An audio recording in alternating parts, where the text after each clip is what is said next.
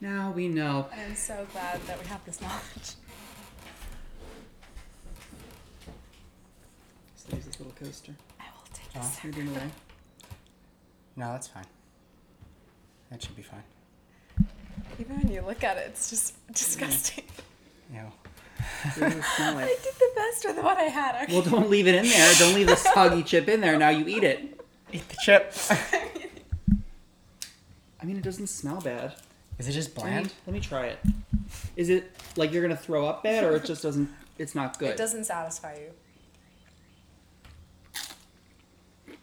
It's not terrible. it's not that bad.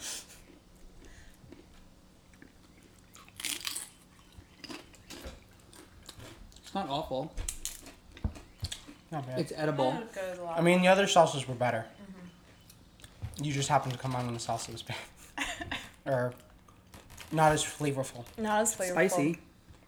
Not as spicy. All right, so we've got Adam Brulhardt with us. He's my he's my good brother. Um, Can you see the resemblance? mhm. You guys have the same face. We don't. it's pretty similar. Anyway, I'm very I'm very happy to have you on because, as you know, we both have a lot of overlapping interests in math and teaching. I guess teaching not so more of me nowadays, but you know, the love of math. and want to share it with people. Yes. Um, and you've spent a lot of time trying to figure out how to do that from you know going to school, getting a master's, tutoring, tutoring as you were going through your undergraduate, go to the graduate for math education at NYU. Mm-hmm.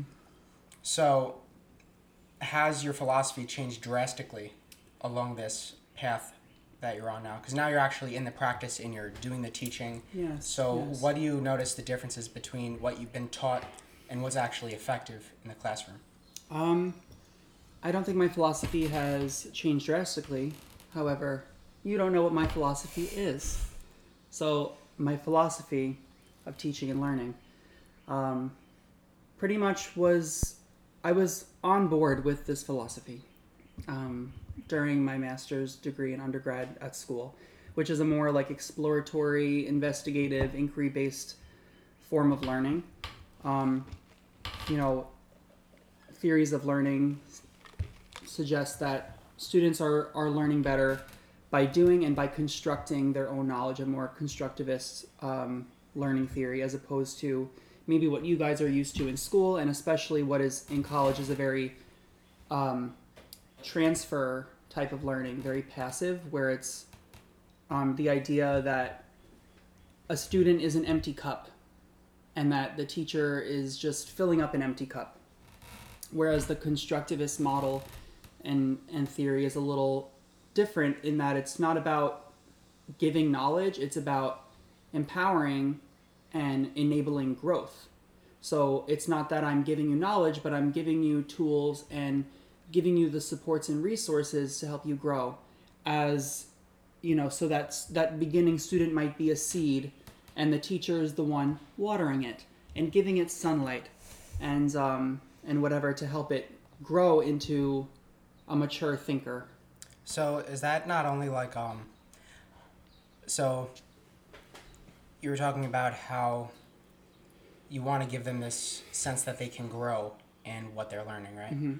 So in the way that you teach, does that not only translate to just the subject matter that you're going through, but is it also sort of how you should deal with life in this growth mindset where you should be looking at a problem and instead of just already being discouraged, being like, okay, how can I how can I go at this problem Yeah. and try to, you know, grow with it? How can I grow my brain to deal with problems that, you know, That's that's what that's what that's what the teaching's about. That's what Common Core is about.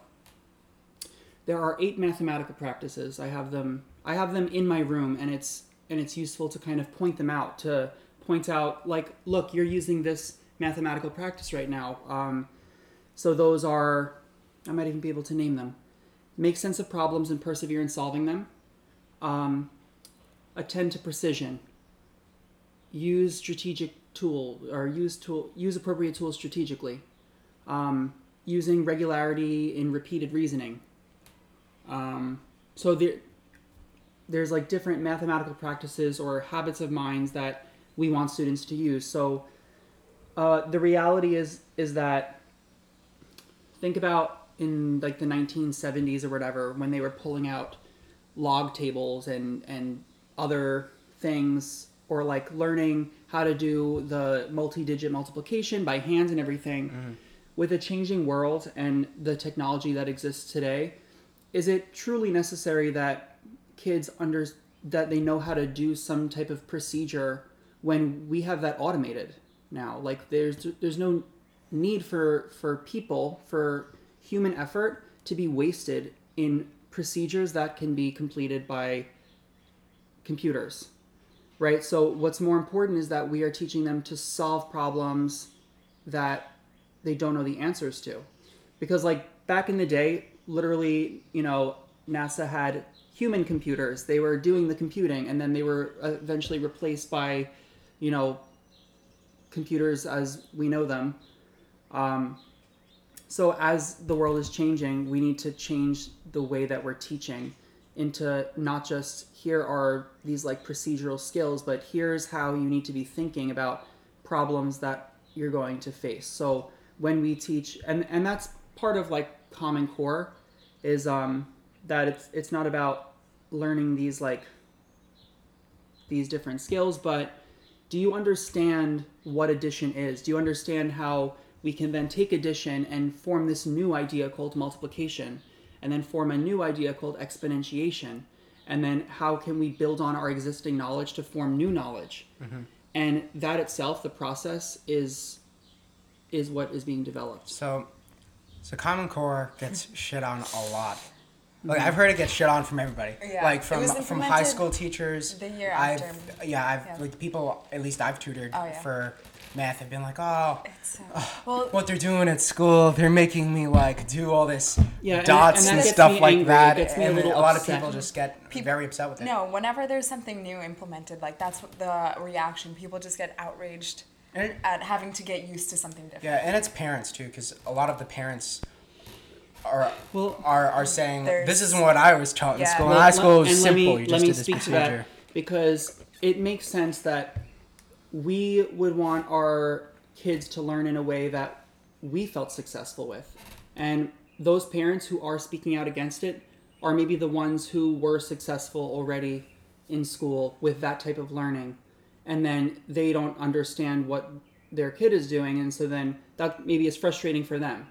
What that indicates to me is that they truly don't understand the mathematics that they did learn. It was just like they learned how to do the procedure, but they didn't learn what what math is. And unfortunately, the math curriculum in the past has kind of been a disservice to what math is and should be. Right? Math is not um, just like this set of facts and formulas.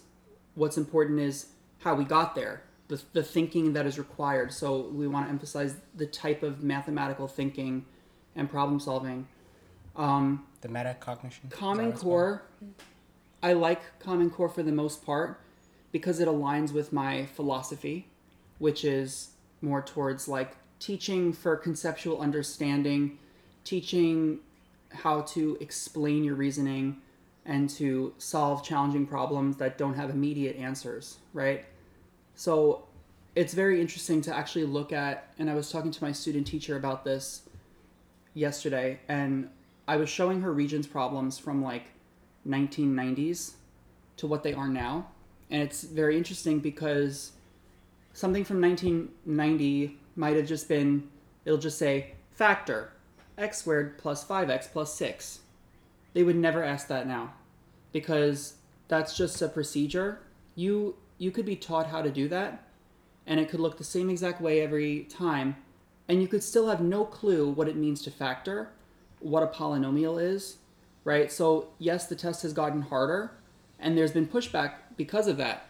But what that has challenged teachers to do is how can I teach this in a way that actually promotes understanding and not just getting it right on the test and then not not actually understanding because then what are we really doing it's it is a waste of time that's when you that's when students will say why am i learning this there is no use and i agree like you know you're probably not going to remember or care or use the quadratic formula because that's not important. The quadratic the quadratic formula is like relatively ugly. It's it. I would not consider it a beautiful formula in math.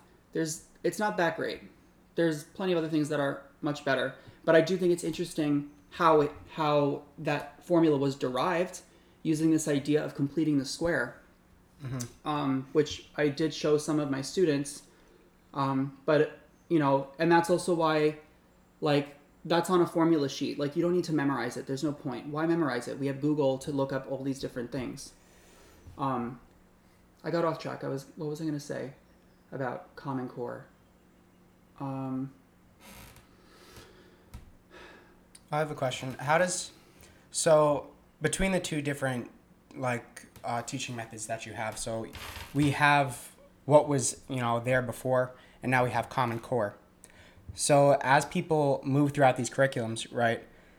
There's some students that no matter what the curriculum was, they were still going to do well, right? They were going to do um, good in math because it seemed to be that that's what they were good at. You have some people now where you want to say, all right, how much of the people from that, like, who might have been on the fence, they might have done well, they might have done not so well, depending on the teacher. So, how much will the curriculum pull kids that are on the fence, you know, about math? How much will it pull them into the crowd where they would just do well because now they understand it and, like, um, are doing good in the subject now? I don't think that that has anything to do with it. I think you can't be. It's not a. It's not this dichotomous thing of like, you're a math person, you're not a math person, and let me then convert you, right? Because I mean, each what what it really is is like, imagine your mathematical knowledge as just um, a pile of residue. mathematical residue. Each problem solving experience you have adds to that pile of mathematical residue, a, a reservoir from which you can pull. The more you have, then future, the future problems you can always draw from. But that doesn't necessarily mean now you're good for life and now you know you can do whatever. Because as soon as you stop learning in that way and going back to this procedure way then you could go right back to not under not understanding. Um, i think it has a lot to do with what how in the way in which you're teaching. And i also think there's a lot of pushback especially from the elementary school teachers mm. there's a big issue with elementary school mathematics education Because they're dumb fucks. huh I said because they're dumb fucks. Well, The not all of them. teachers or the students? The elementary. Uh, that's me, mean, but like you know, it's it's just it's just not you know the same. The level of things that you're doing in elementary school Well, yeah, it's like because you because to teach that sort of apples. thing. Because remember, you know, we learned the these certain properties like these elementary properties in math. We don't realize how important they are. And the people that are supposed to be mm-hmm. teaching them are the elementary school teachers, but they don't know it on the deep level that needs to be done. Well, that's why I spend a lot of my kids come in to ninth grade at like a sixth grade math level, maybe fifth grade. Like they come in because also there's this idea of like social promotion in middle school that regardless of what you do in middle school, you're just going to be pushed to the next grade.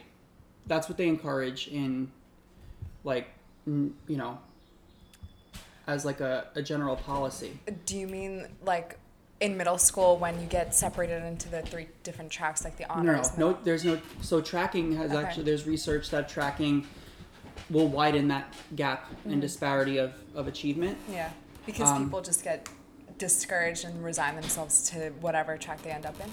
Yeah, like I mean, you could identify as like, oh, I'm I'm the honors kid, or oh, I'm in this remedial class, and then that's a one. You have less support in the classroom because, and it's also harder for one teacher to be dealing with 30, 30 struggling kids. Everyone is helpless. You can't, and part of teaching is actually managing instructional groups and, you know, maybe forming heterogeneous grouping, meaning that I can pair someone who you know is very studious and knowing what's going on pairing them with a struggling student. That way not only am i there to support but i can also allow that grouping to to add additional support. When you do tracking you have a bunch of struggling kids all together, they can't necessarily help each other because all of them are helpless and lost and struggling. And then what that does is widens the gap. And now everyone will continue to struggle and continue to fall behind. Whereas when you have heterogeneous grouping of just like classes that are all similar, that have a mixture of, you know, different levels of, of knowledge, then they're able to fill in each other's gaps. And um, so grouping is like a big issue. Um, but that's not what I meant. What I mean is that regardless of how you do in sixth grade, like if you fail, if you do really, really well, they will still push you to seventh grade. So now that's crazy because how does that teach? How does that teach you anything to? To try and to you know, you know, try to study hard. It, Yeah. because if the bar is so low that anyone is just Yeah. gonna pass through, how is that gonna make you a smarter, Right. more you know, um, resourceful person? Yeah, and also like the state test, I'm I think you can opt out. What? That may have hmm. changed. I'm not sure, but but basically, like the issue is that there seems to be less accountability in middle school, and then students learn that, and then they come to ninth grade and just high school in general, and it's a complete completely different Is, story. it, is that a function of the administration or it's a the function teachers of themselves? of no the DOE. Department of Education. Yes. Right. of New York or is that Uh, I, I don't I don't know- Is there I don't know if that's- I'm not an expert on this. I, am not an expert. I don't claim to be an expert. that's for New York City. I'm not sure what like policy is otherwise, but in New York City that that's the case.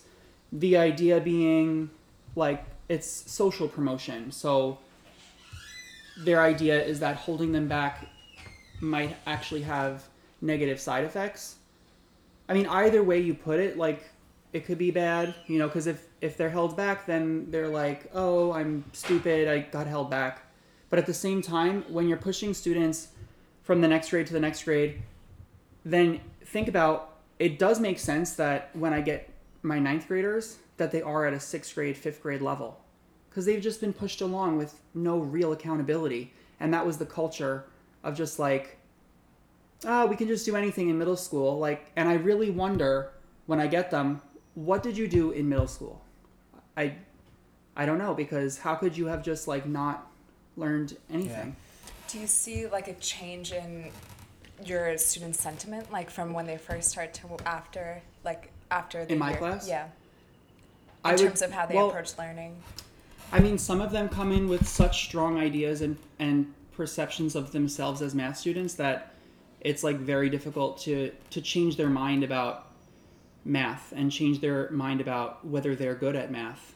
Um, Math anxiety. and also, you know, with like big classes and and severe gaps in knowledge, it's hard to get them to that level. There has to be some kind of prerequisite knowledge, but I I designed my first unit to help bridge that gap. My first unit in algebra is not even technically algebra. I mean, it is algebra, but it's it's like basically what they were supposed to learn about algebra in in middle school. We talk about the number line. We talk about adding and subtracting positive integers using the number line. Um, we talk about uh, combining like terms with algebra blocks, the algebra blocks um, or algebra tiles, to help them visualize like what what is a variable. And we're, we're going over all of that. We go over what are what are these different properties: commutative, associative, distributive, identity, and how are they used? Because the biggest like misconception that they're coming in from from middle school is like that I simplify an expression and it's just like magically turns into something else without really thinking about the idea that when you simplify, this new expression is equivalent to the original expression. What what links that first expression to the simplified expression is this like linkage of properties, right? So I'm always asking them to justify and explain their reasoning. Wait, why am I allowed to say that A plus B is the same as B plus A? Why am I allowed to say that? You need to justify using a property, or else you can't say it, right? And so my simplified expression is not this magical new thing following a procedure, but it's actually a, a proof. A chain of like statements that have been justified using the mathematical properties. So our first unit, I make sure that they know and are able to justify by saying, "Oh, that's commutative. Oh, that's associative. That's distributive." Especially when it comes to combining like terms, like 3x plus 4x. They just magically say is 7x without really thinking about why are you even allowed to say that? And that actually is distributive property, right? But again, they they learn a procedure from middle school, you know, from maybe teachers who didn't know any better or maybe just didn't even know themselves why you were allowed to do that. They were also just following the book saying, "Oh, well the book says I if it's the like term, then I just add the coefficients, but why?" Mm-hmm. So I do take a full unit in the beginning to go over that, but it's worth it because it's building better number sense and better reasoning and just building this like notion that you cannot make a claim without knowing why. Mm-hmm. Or they'll come in with these stupid acronyms like KCF with their adding subtract adding I don't teach PEMDAS. Adding and subtracting integers, they'll be like, "Oh, K, is that KCF?" I'm like, "I have no idea what you're talking about. Stop that. We're using the number line." like, who made that up? Or foil. You know? First outer inner. Keep it was like keep change flip Oh, I, I remember keep change flip. yeah well it's not good because one they don't know why they're doing that when you don't know why you're doing something you are likely to overgeneralize or uh, apply it in inappropriate situations Yeah, I mean, now the acronyms can be helpful in some different subjects. For instance, I think biology, whatever acronyms may have came from there, that may have been fine, but that was also memorizing terms. It wasn't necessarily saying you need to do this procedure Right. and use an acronym to do the procedure. It's more of remember these things from this acronym, this memorization stuff, It's a not this procedure I- of you I, know, and I think I think it depends on like what exactly you're talking about. Um, I don't like PEMDAS. It is problematic because it's not necessarily always true, and also it's called order of operations, right? Parentheses for P. Parentheses are not up. It's not an operation, right? But really, what happens is that there exists an order of operations. Parentheses disrupt that order of operations or have the ability to disrupt order of operations. By inserting them, I am changing the order of operations. And that's what I get students to to an understanding of. I feel like what you said, um, you can't make a claim without justifying it. Like that applies to so many different things besides just elementary school mathematics. Like I, It applies to everything. yeah, everything. Everything and that I mean that's just a general thing that we get students to do at school is uh, evidence-based claims, right? Which also will apply to math. Um, and Um, I have a question. So, we talked about this, you know, curriculum and the teachers and the role that has to play in students being able to learn. So now, flip to the other side. What's the problem? Because there's also this problem. You have students, and there's the problem of attention span, as well as retention of knowledge to the next grade mm-hmm. what do they so they learn things in one grade and then go to the next grade how much do they actually remember are they retaining anything or are they coming into it and do you have to teach them all over again because that's another problem if they're not if they're not um, accumulating knowledge and keeping it along the way it makes it difficult for you to teach right Right. and then added on to that you have attention span of kids because obviously kids you know i don't know if they were meant to sit in you know school all day so they move around a lot they like to talk so Right. there's that working against it But too on top of that, there's also like electronics. yeah too. so keeping keeping the attention span of your students the retention rate high for knowledge when they go into the next grade how big of a factor do those play in the teaching that has to be done I mean, the attention span is a is a big thing. Um, you know, even adults can't really like pay attention for that long. You know, like after ten minutes, you need to like do something different. You Yeah. know, I can't. I can listen to you talk for maybe ten minutes, and even if I understand what you're talking about, like I'm, I'm probably gonna zone out at some point and maybe come back. right? But then how much are you saying in that time? Which is why it's important to break things up and it should not just that's why lecture just doesn't work. Lecture is not a good way of teaching, but you can still have lectures that are more interactive, like, um, but that's you need to understand like the varied types of learning, the active nature of of learning, um, that they need to to do things and experience things in order to construct their own understanding. So um, we use well the inquiry model. It's uh, we use this five E model. So wait. Engagement. Okay. I was say, what are those models? Engagement is like the spark of there's some issue, whatever. Let's think about this idea.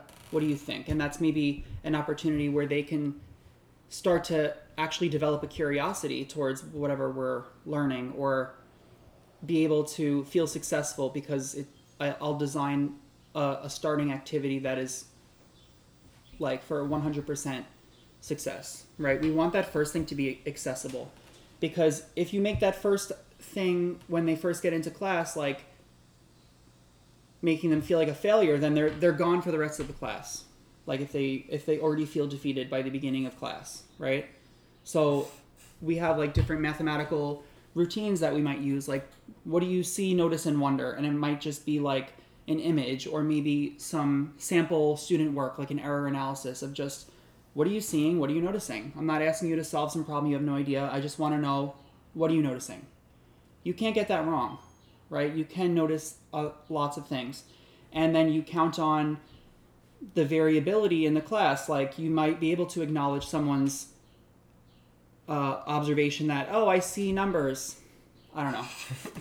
I see. Good job there, I Danny. See, I see a square. You see they, a fine. They see like, oh, there's a pattern. Um, the boxes are getting bigger. But what you can use is like, yeah, you're right. The boxes are getting bigger. Did anyone else notice that, or like, can someone add on to that? And then maybe they're like, oh yeah, they're increasing by four each time. How how well is the participation?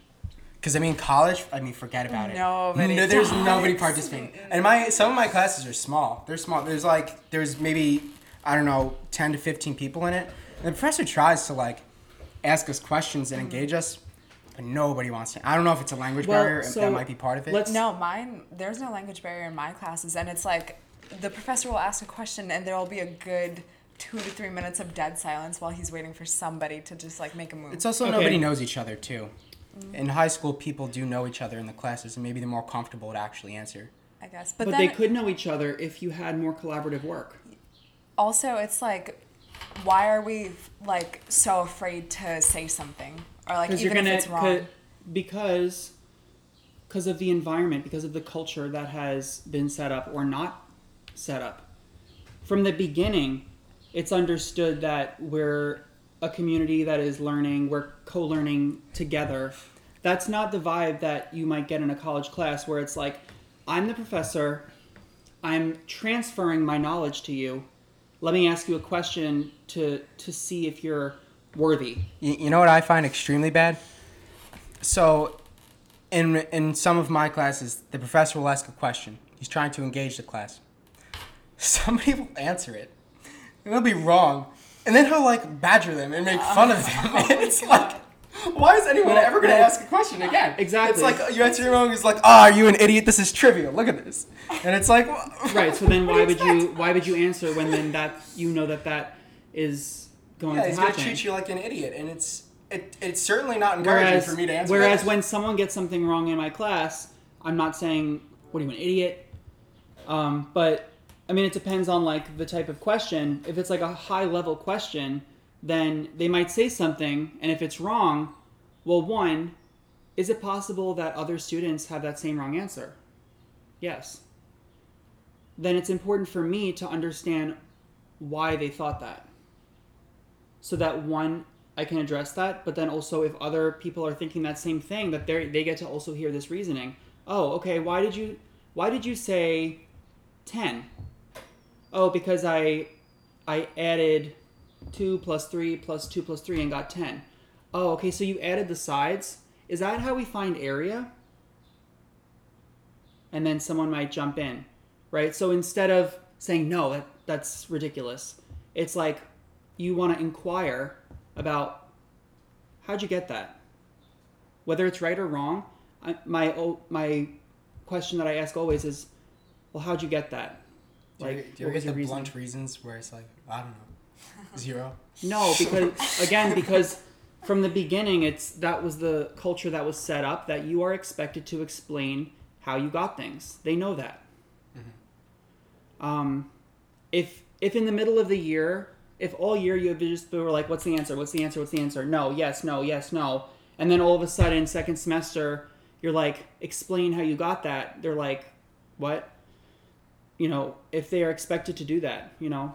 Also, there's accountability moves you can use, like talk moves, um, during a discussion, where I will cold call kids.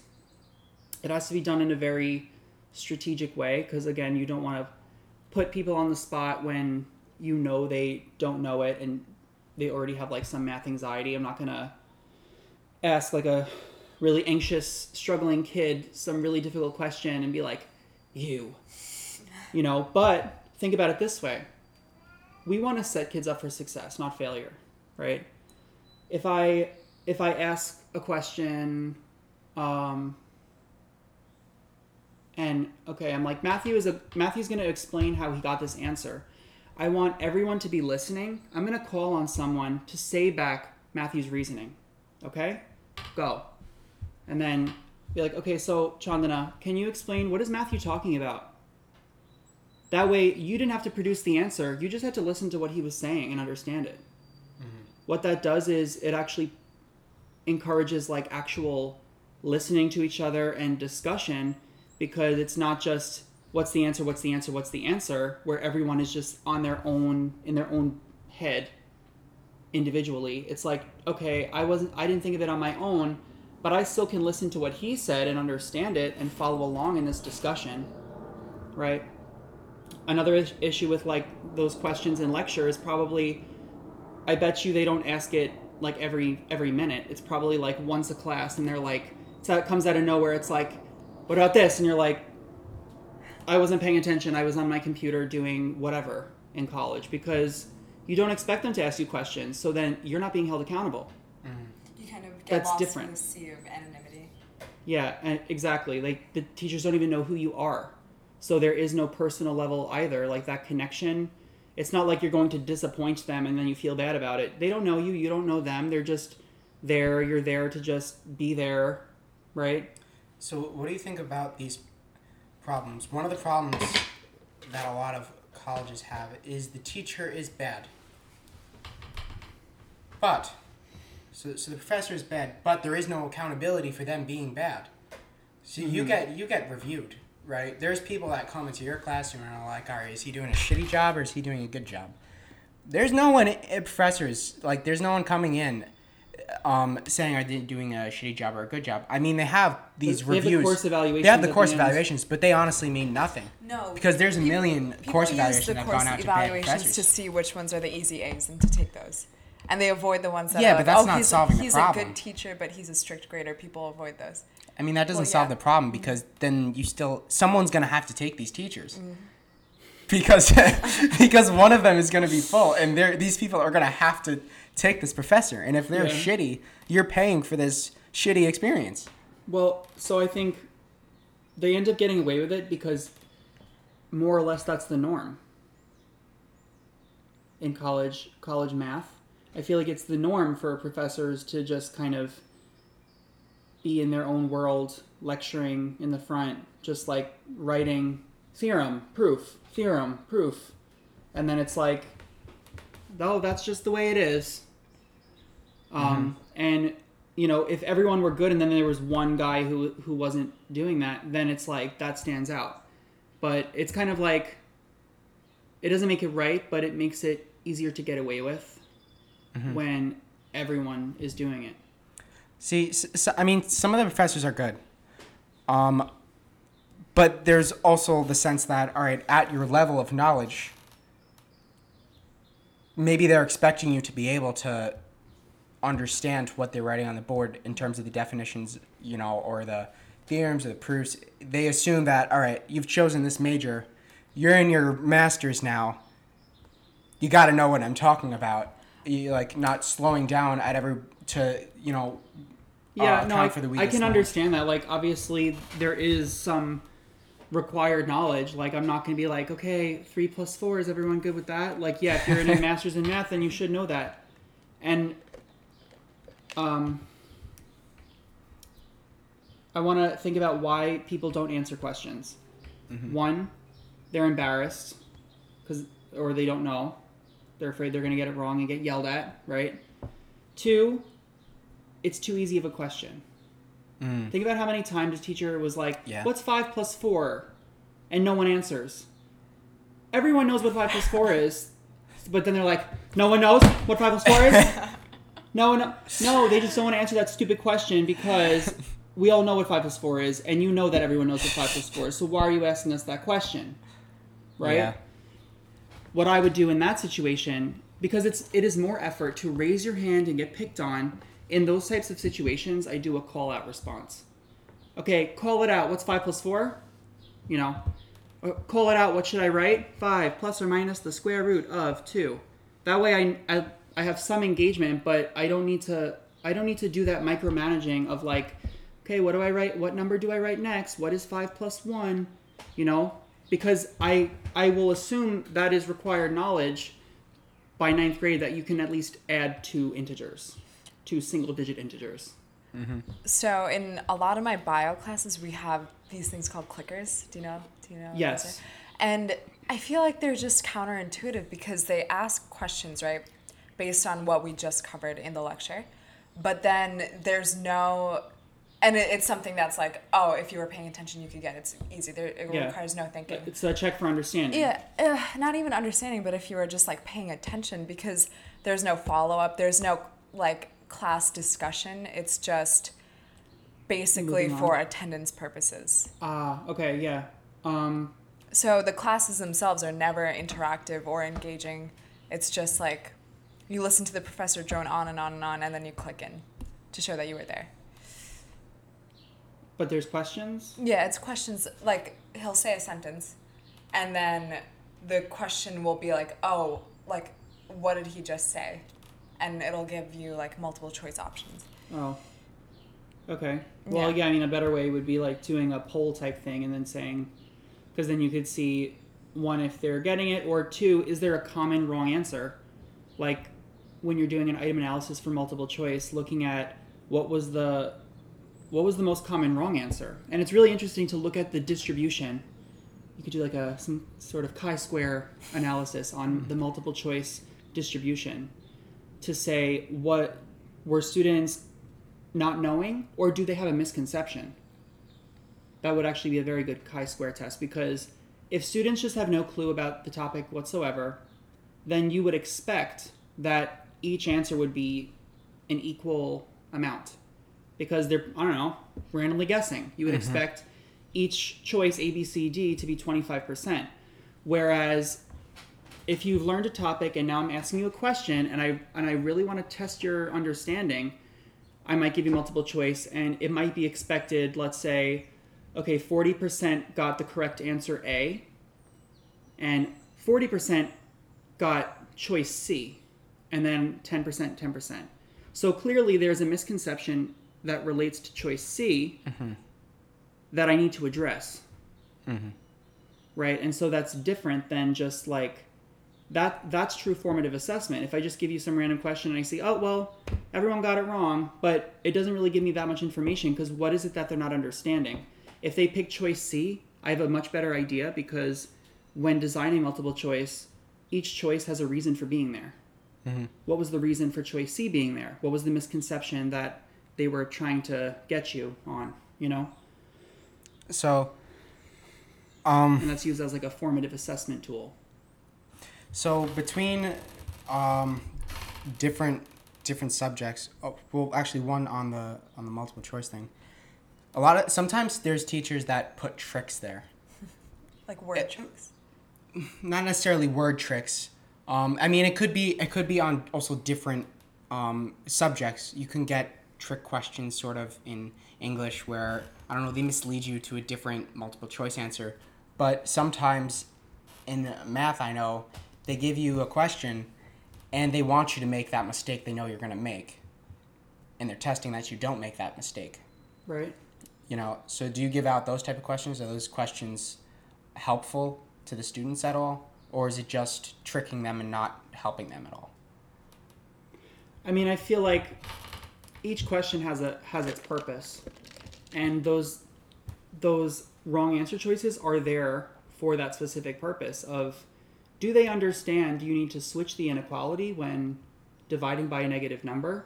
Mm-hmm. Like something like that is what you're talking about? Yeah, so do you think that test design, if it's designed correctly, can be much more informative for teaching than if you were to just write down other random answers? Like if you were looking for the answer, Oh, and well- wrote down x plus y. It's like, all right, no, no, no. No, Let's no, not throw down x plus y. Let's throw down something that someone might actually put. Exactly right, because like, because then the test would be so easy. If if like I said, which one, which of the following, um, is which of the following is an irrational number? Okay, square root of two, and then I put things like, uh, apple, Yeah. cup, picture of a cup, and um, I don't know, x plus y. Well, obviously the other one; those are stupid answers. Yeah. You'd have to just be blind and guessing. You're like, oh, well, a is a number, like, so I guess that would be the irrational number. Let me, you know. So but if you give ones that are like likely to be put, you're really testing that idea. So when you ask a question and your choices are not carefully selected, then it, it actually becomes too easy, because then you need to you need to think about what are the likely mistakes, because otherwise, if they're just other random numbers that they get, those are numbers that they're not going to end up getting from any type of misconception, and then you're not actually testing their knowledge because it just becomes too easy to select the right So, answer. so Yeah. do they do that on all the standardized tests? Well, Yes. Like everyone's like, is there like a big team? They're all gathering around. Yeah. I So think actually, what questions they put out on there? this is an interesting story. They they changed the AP Calculus exam to have four choices instead of five. Really? The reason being, this is what someone had said, is that it was too difficult to come up with that fifth choice. Hmm. So is that a It was of too difficult to come up with the fifth choice, and they wanted the wrong answer choices to be based off of calculus errors and not algebra errors. Mm. Because they don't want kids to not do well in the exam because of mistakes with algebra, because you're you're testing calculus. So the wrong answer should be based on miscon- misconceptions and errors in calculus, not algebra errors. So how easy is it to identify these wrong an- or wrong errors in uh, thinking? Because math, I think it's way easier to put down an answer that you might think that they would do. Yeah. But for other subjects, I feel like that's harder. It's definitely Yeah. harder. Well, for for Yeah, I- example, my exams, they the format is all multiple choice, and it's like which of the answers is least incorrect instead of what is the most what is the correct answer. So then it, it, it tests it actually tests more of your knowledge because you have to know like you have to know it, not only do you have to know what is true you have to know what's not true Mm-hmm. so it just it forces you Oh, to yeah. flesh out all of the ideas You know, you know questions I hate? It's those multiple choice questions that have like one, two, three, mm-hmm. and then they Oh. say which of the following are like oh, the true statements, and it's like one only, two two. only, one and two only, one, two, and three, two and three only, one and three only, yeah. and it's like if you don't know one of them, mm-hmm. like you're just gonna get that question wrong. but at the same time if you do know like two of them are true and the answer choices are constructed in such a way that Yeah. only one of them Yeah. Mm-hmm. includes those two then you know it's it has to be the third one even if I wonder what the know rationale though for that type of question is. Why not? Why not just have a multiple choice question? And they have that too of like which of the following statements is true. That like for AP statistics, that's a common thing. They'll have like some type of summary statistics or a graphical display, and then they say which of the following statements is true. And it's a very time consuming question because they have to read each statement Yeah. and decide is it true or false. You know, um, and it takes a long time. Oh, what do you think of those um, long reading passages preceding the multiple choice questions? It's not like an English uh, English test where it's like a reading passage and the questions, but like individual. Like for my AP Chem test, each question, multiple choice question, had like a really long paragraph full of like irrelevant details that you did not yeah. need. Oh, I hate those. Those it are was so, annoying. stupid. That's Like I would just like cross everything out. Yeah, AP Stats is is that way, um, which is why kids are struggling with it. Even the kids that typically are like, you know, they like math and they they're the the good math students that have been successful in math. They come to AP Stats and they're just kind of like, what? They're like, this isn't math.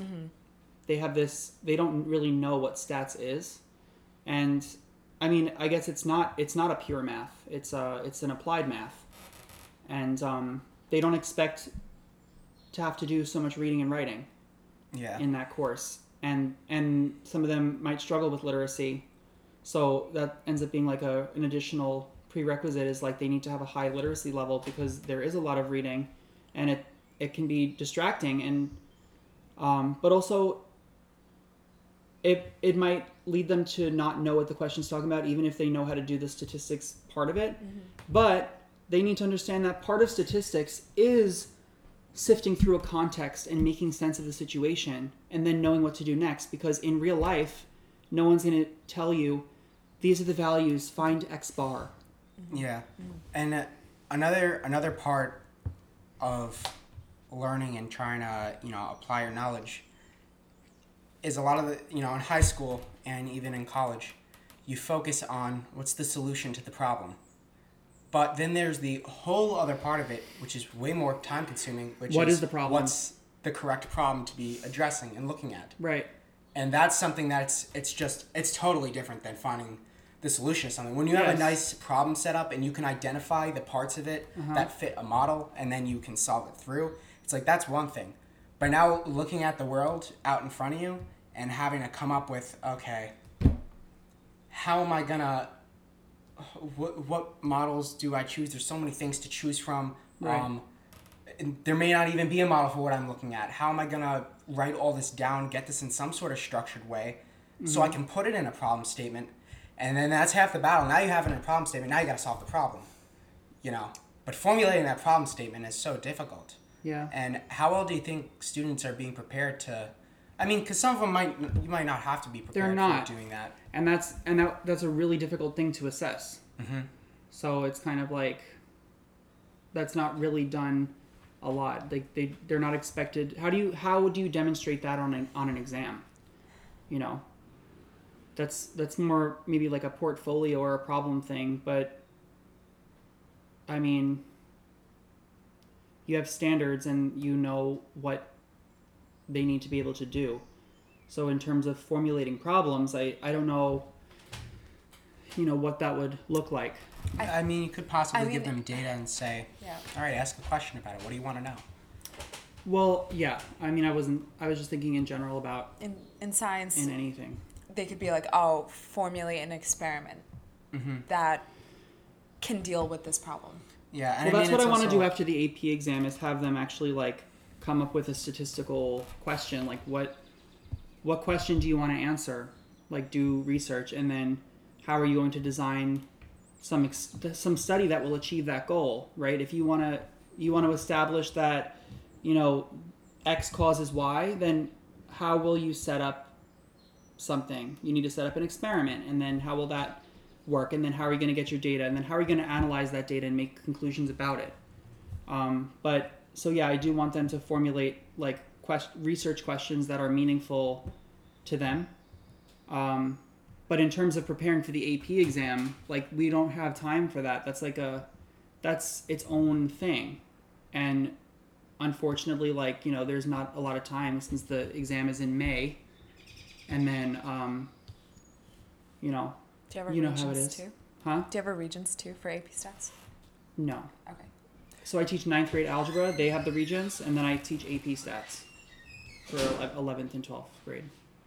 So how, um, so now aside from uh, all the inside of the classroom things, now for kids looking beyond high school, you know, because they're gonna have to graduate, and now they have to decide what are they gonna do with the rest of their life. Are they gonna go into some sort of trade? Are they gonna go off to college? How informed are people, or are your students about the career choices out there? Personally, no one actually told me that applied math was a viable thing you could do. You know, I, I didn't know there was a thing until I watched a TV show that had it, and then I was like, oh, I can go out and actually just do that. You know, they don't think that that's an actual thing because a lot of the questions you get when someone's like, oh, you majored in math, did you become a teacher? like you could possibly do nothing else with math but just like teach it because it's just so useless. you know, that to me makes like no sense Right. but also the knocking down of you also don't maybe have to go to college. It's perfectly fine not to go. You know, maybe not everybody's meant for college. They want to go and do something else. You know, maybe be you know be a, a comedian or you know work in a union, be an electrician. There's all these different types of jobs you can do.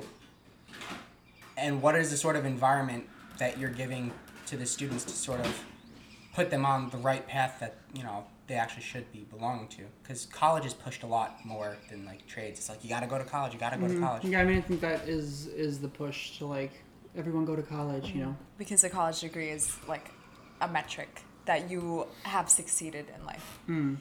Yes. and now do you think that's true What's true? That Having a degree means that you you've accomplished something meaningful. well i mean i think that's true. But i think in terms of like if you don't have a degree then you haven't accomplished anything. You know because some people see that and they're like oh you don't have a degree? Hmm. But it, but it's like it's not like that. It's that doesn't have to be a, a metric for success. Yeah. you know if you're because some people some people like cr- i know crane operators uh, in the city in construction they make a lot of money a lot of money when people with degrees then then, you're equating like how much money you make with your Success. Your success. well it tends to be a good metric hmm? it tends to be a good metric Well, I I mean, I think that that would just be a, a very subjective thing, you know. What it, how do you measure success? I don't well i mean it could Not it an could be with happiness but to say that money doesn't correlate with happiness i mean So- to some extent, It yeah. relieves I mean, the like burden. if you Yeah. if you have no money, you're probably not going to be happy because you won't be comfortable. You know, like if you're if you're constantly struggling because because of money, that is adding a lot of stress to your life. So then you, you are less happy. So in in some way, yes, happiness will correlate uh, with money, but it's not a linear relationship. Mhm. Only on a certain domain. Is that actually, because now I'm thinking about it, how much does the, I guess where, so where you teach, how much does the income affect the, you know, the kids? Because the kids, they have their, their own personal lives outside of the school, plus the social domain inside the school. And that's like separate from the teachers, you know, because the teachers have their own maybe social thing. There's idea that they're trying to build a good school where people want to come and learn. On the other side, you have the social circles of you know the kids and then their personal lives. So how much does that actually drag them down from learning? Because if you're going to school and you're worrying about, oh, am I gonna be able to have dinner when I go home? Is there even gonna be dinner? Is anyone even gonna be home when I get home? Am I just gonna be home alone, That just with the cat or yeah, I mean like that, that? that is an issue. And how how much does that seep into their learning? To like A what lot. degree does it affect? A lot. Really? Yeah. So How is it addressed? Um, I mean, we have our our teachers do so much more than probably I would say teachers on Long Island in like you know upper middle class neighborhoods. We, I mean, we have our homework help. We're constantly like calling parents and letting kids come and finish work and stuff, and um, giving them access to computers and and whatever, because some of them might not have access to computers or you know there's all kinds of things. They don't have a they don't have a graphing calculator at home. Whereas like you know everyone here is just like oh you just go out and buy a graphing calculator. Yeah. but um, they don't do that. Also some of them a lot of them are like immigrants or their parents are immigrants and they don't know how the education system works here. They don't know what a ti-84 calculator is and you know why they need one or whatever. And it's just kind of like oh i don't want to spend that money on some calculator um, So is is But there's a general misunderstanding that I don't think all parents really know what is required of American high school students. Like they might have somebody like, oh, do your work and do well, whatever, but they don't really know like you need this many regents to graduate, you need to get this many credits to graduate. Like they don't know all that. So I've, I've read some articles on giving funding to schools and how much it actually affects um, the learning that goes on there. So the premise is is that if you if, if I have all of these schools in front of me and I see ones from the rich areas that already have good funding, they're fine schools. They have the funding that they need. And you want to look at how much is the impact of money going to have, you know, like is each dollar going to have on the school? then it's that sort of law of economics. If you give to the poor schools, there will be a lot more growth and improvement on them than it would giving a little bit, uh, like obviously less money to a school that's already fine, because they're they're like the marginal rate at which these people are going to get better is is much higher than the ones over here. Yeah. I and think how much is that actually so being I think well I think um not that Long Island Long Island schools like around here don't need more and more money because for the most part families around here are able to support their children. If they need tutors they'll be able to get them tutors and they'll make it happen. That's not the case for like where i'm teaching. Mm-hmm. And so they might need that money so that they can fund more school supports to support students since parents can't do that right? Also think about teachers out here is it really necessary to have not that like you don't need good teachers but i'm i'm just saying that like you could have a mediocre teacher and there will be students here that they'll they'll still do just fine because they have like parents that are pushing them or they will have they know how to study on their own. And it's like oh yeah the teacher's bad but that's okay i'll just get a tutor. Oh, they also don't have to worry about problems at home. right they don't have to It's- worry it's about a, wo- uh, it's a load off that- of their head. right And on top of that, they can just like go to museums or something with grandparents. Mm-hmm. Like there's much more like enrichment opportunities for wealthier kids versus like the poor kids. Right, and then um, so then then you take a look at like teacher salary on Long Island. It's a lot ho- it's a lot higher, especially for like the for like if you're in your first five years of teaching, there's a discrepancy between what Long Island teachers make and what New York City teachers make.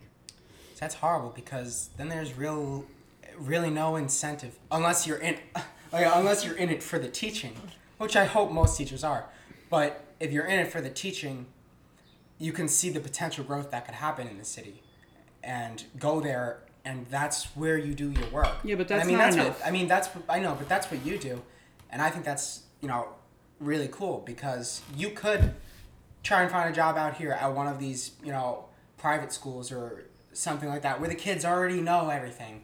You know you all you have to do is just be there and you're there explaining these things. Mm-hmm. you don't have to address the actual issues that maybe they're going through or you know their sense of knowledge. For the most part it seems that everybody gets it. Yeah, you know here you have to go through a lot more and for less pay. So yeah, like I think it's kind of unfair that I think in general teaching in New York City is harder than teaching um, at like a wealthier school. You're dealing with a lot of um, behavioral issues and just like which is a manifestation of maybe like things happening at home, um, you know, and so they might lash out in a classroom. And also like the gaps in knowledge. There's chronic absence things like that that are holding kids back. And so the job is just harder. It's much harder. And um, what's the absence rate? I mean our school's pretty good but there's some students who are chronically absent for whatever reason. Could you Um, imagine that? or Just, like, they or they absent from they might work on weekends. And it's like i feel like in high school i mean some people had jobs but it wasn't like school came first you know? Yeah. Um, but it it seems weird that wouldn't you want to be paying those teachers more to incentivize teachers to stay in the city, especially when it's like a tougher job, right? Because then what ends up happening is that, oh, okay, well, I'm not getting paid a lot here, and this is really hard. So I'll teach like two years here, and then I'll go to Long Island and then teach there and get paid more, and because then I'll have some experience, and then it'll be nice and easy. So is there actually anything even being done about this, or is it just Is- it, it kind of everyone's just sitting with it and it's like, ah, it's just the way it is? Or is anyone, any like lawmakers or politicians trying to help with the funding issue? That's Isn't there these something cities? called Teach Teach America or something? So- what is that? Well, okay, so, um, well, let me just finish my thought from before, which is like when that happens, what ends up happening is that now that most teachers in New York City are teachers with less than five years of experience. So you have these really inexperienced teachers all throughout New York City. So why are all the experienced teachers out here and all of the inexperienced teachers are in the city? How is that going to affect an achievement gap? Mm-hmm. Right? Then you have programs like trying to address a teacher shortage, like Teach for America, Teaching Collaborative, which is what I'm what I do is um, I train teachers with the Teaching Collaborative because our school is a New York City Teaching Academy. Um, so I'm a collaborative coach, and I, you know, have trained. This is my third teacher that I'm training, um, two of which got hired at my school, um, and you know they're successful. But it's like you need a good a good coach to like get them to a point because it's like in one semester they're gonna just be put into a classroom, and if they don't have a good coach, or s- some of the programs like I think the Teacher America one is you teach for six weeks of summer school and then you get thrown into a classroom by yourself for the next year. Like, do you really think those kids are going to do very well? You know, um, so it's like that that sort of thing that is making it worse, and it's like we should be incentivizing. That's actually one of the purposes of Math for America, which like I'm a part of, um, which is an organization that does like pay effective like math te- math and science teachers um, who are public school New York City teachers with the hopes that like okay you know let's help you out financially to incentivize you to continue teaching in high needs and you know New York City public schools right? And it's it's not affiliated with the New York City DOE it's a nonprofit organization that does like professional development for math and science teachers and pays you like a stipend annually. So it's a nice pay bump. It's like an extra twelve thousand dollars to my salary, mm-hmm. which then actually does incentivize me to stay and not go to Long Island because Long Island is not going to be more than twelve thousand dollars more than I already make. Mm-hmm. So it's a really good program. Um, what did I, what was I saying before? How do you let kids know what kind of jobs you can have? Oh no no, I was saying no, I was saying, um, so you have these programs that are helping you financially, but we also know that not all math teachers can get into these things, Right. right? Because for uh, what is it, Math for America? Yeah, Math for America. I mean, you had to go to an interview, right? And you know there were other people going for the interview too, and they didn't get it. So now they're also not getting this twelve thousand dollars, but they still have to teach in a city like this. So is there actual any any movements going forward from politicians to try to increase funding in these areas because Oh, So They really by- need it. What do you mean funding for schools or yeah funding funding for schools and salaries teacher for, salary? in- increasing teacher salary okay, so I mean like yeah, there's there's pay increases, but and if funding for school too. um, like the contract, the UFT contract that just came out, uh, resulted in like, I think, a 1.5% increase, which just happened in February, and then next May will be a 2% increase, and then the following year, 2.5% increase. So there's there's increases, but I don't know if it I don't know if that's just to keep up with like the standard of living or Mhm. like to actually increase whatever. Because I feel like the last thing you want is to underpay your teachers. And I feel like because it's- I because feel like because they're not paying them, they get resentful. They're like, "Oh, I'm teaching under these conditions. I'm not even getting paid enough." I feel I'm like just it's gonna such be a an, sucky teacher. How it's about an that? it's an under it's an undervalued profession, and I and I can't understand why.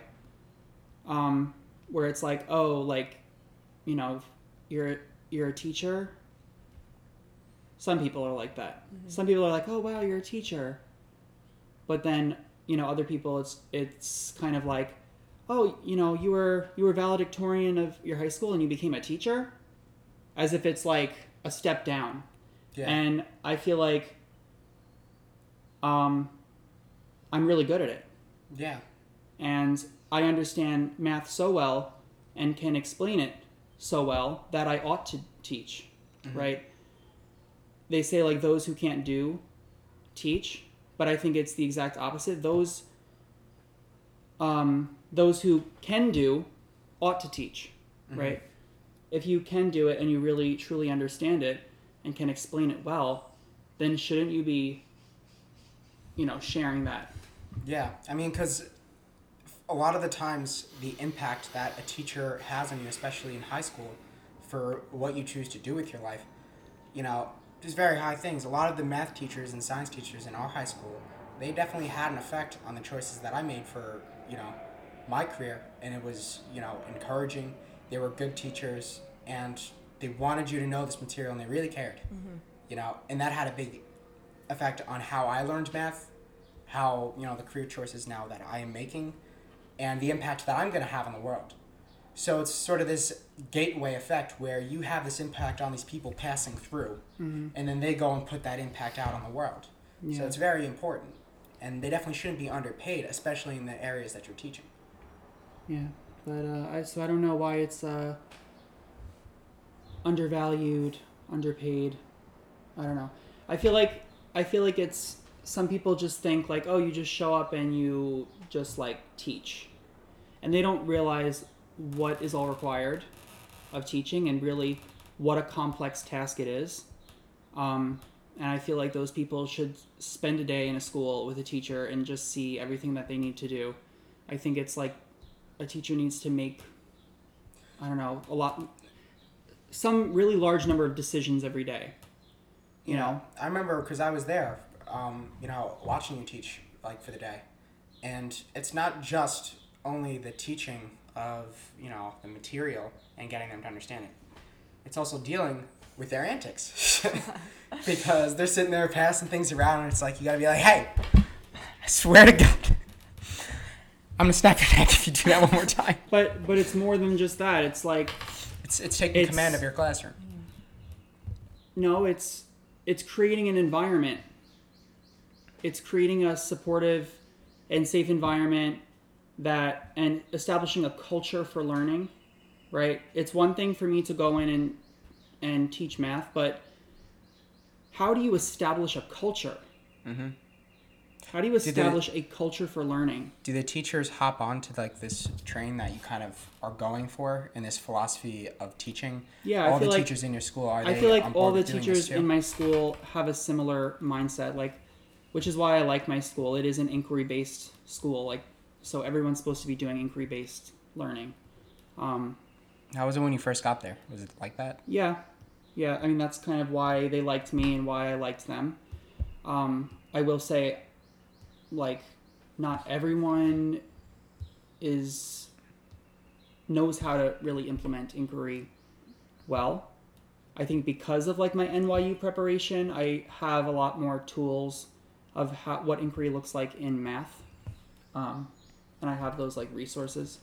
So um, you can. Oh no, no. Like if you think about it, if you want to, you know, manifest change in the entire country, where do you start? You have to start with like the microcosm of the. f- n- You can't control what happens in like the home, but you can ha- uh, control what happens in like the classroom. And like when you start out with what you're doing, it's only going to encourage students to like embrace actually caring about the material versus just mm-hmm. rote memorization and like apathy. That's so common and prevalent in like so many people right now. Right. Yeah. So like, you want them to actually be invested and engaged in the learning, right? To under to have some type of motivation. How do mm-hmm. you motivate them to to see the need for solving whatever problem mm. Instead of just like today we're learning how to solve linear equations and here's how you do it. Okay what's a linear equation and why do i need to solve it? Right? Um, and when there's no context given so that that's what i like hate about some of some of the math teaching that happened and still happens is like okay first we're going to learn how to do it and then we're going to do word problems. And to me that just seems so stupid because math came from problems Yeah. we should start with the problems and then from that develop the mathematics mm-hmm. right Yeah. i have a situation that will result in a linear equation from and then i need to solve and so like all the mathematical notation and this idea of like solving equations didn't come from someone saying like let's do this like 2x minus 12 equals 16 and like let's solve for x just because you know there was some need to do that. And then they had to use logic and reasoning to to find that answer. And then they saw oh you know what? This problem over here looks fairly similar. Maybe i can use a similar method. And that goes back to one of the mathematical practices i said earlier of um, using regularity in repeated reasoning or expressing regularity in repeated reasoning. Oh i see the problem that results in similar types of reasoning and then so then each one results in this linear equation and then i start to actually group types of problems together and say you know what? All these problems are similar in the concepts they deal with. Um, or like an area problem that results in a quadratic equation. It's like oh wow all these problems resulted in this. Maybe i should like find some ways to solve quadratic equations because it seems to be important. Yeah. um, instead of like, okay, now today we're going to learn how to solve quadratic equations. Why do I need to solve a quadratic equation? Give me an example, right? So, and that's the the mistake is like, first let's learn the math, then do the word problems when it really should be the opposite order. And that's what the inquiry part is, where I give you a problem, and you're like, huh, let me think about this contextually, and then le- then after that I can generalize and abstract and create the mathematics that I'm supposed to learn. Yeah. And I think that also this type of thinking, even if you're not going to go into math or any sort of STEM field, it's still important to no matter what you go in. You want to be able to problem solve because in any case, like let's say you're at some company, right, and you're doing marketing and you have to draw up certain, I don't know, uh, things to engage people. You have to figure out, all right, well, what am I going to draw? What are people into? You have to start digging. You have to problem solve and, dedu- and, and deduce the type of thing you're going to put out there to get the maximum, you know, response from people. So people don't even notice that they're thinking like that, but they are, because that's what they that's their intent and, and what they want to do, and you have to be able to problem solve to do that. And math helps a lot with that. You know. Yeah. So, um, so from where you are now, right? You're, you know, a teacher. Where do you see yourself wanting to go to maybe make more of an impact on society? You know, where can you get that seat of power and start bringing your demand down on everybody? Get that sense of control I don't know. I mean, and get drunk with it. uh, Mm. can you expand on that? All right, so you can go into maybe administration being the principal. You can maybe go into, uh, Policy. yeah, policy and dictating maybe what goes on the regents. Yeah, That goes well, out. You know what? I don't want to do that Why?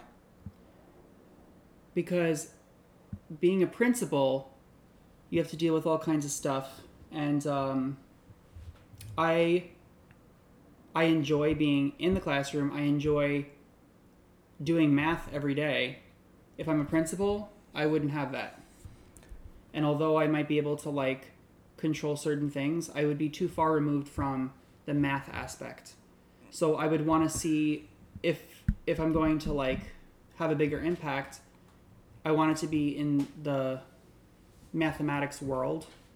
Um, you know, maybe on like a curriculum coordinator type thing.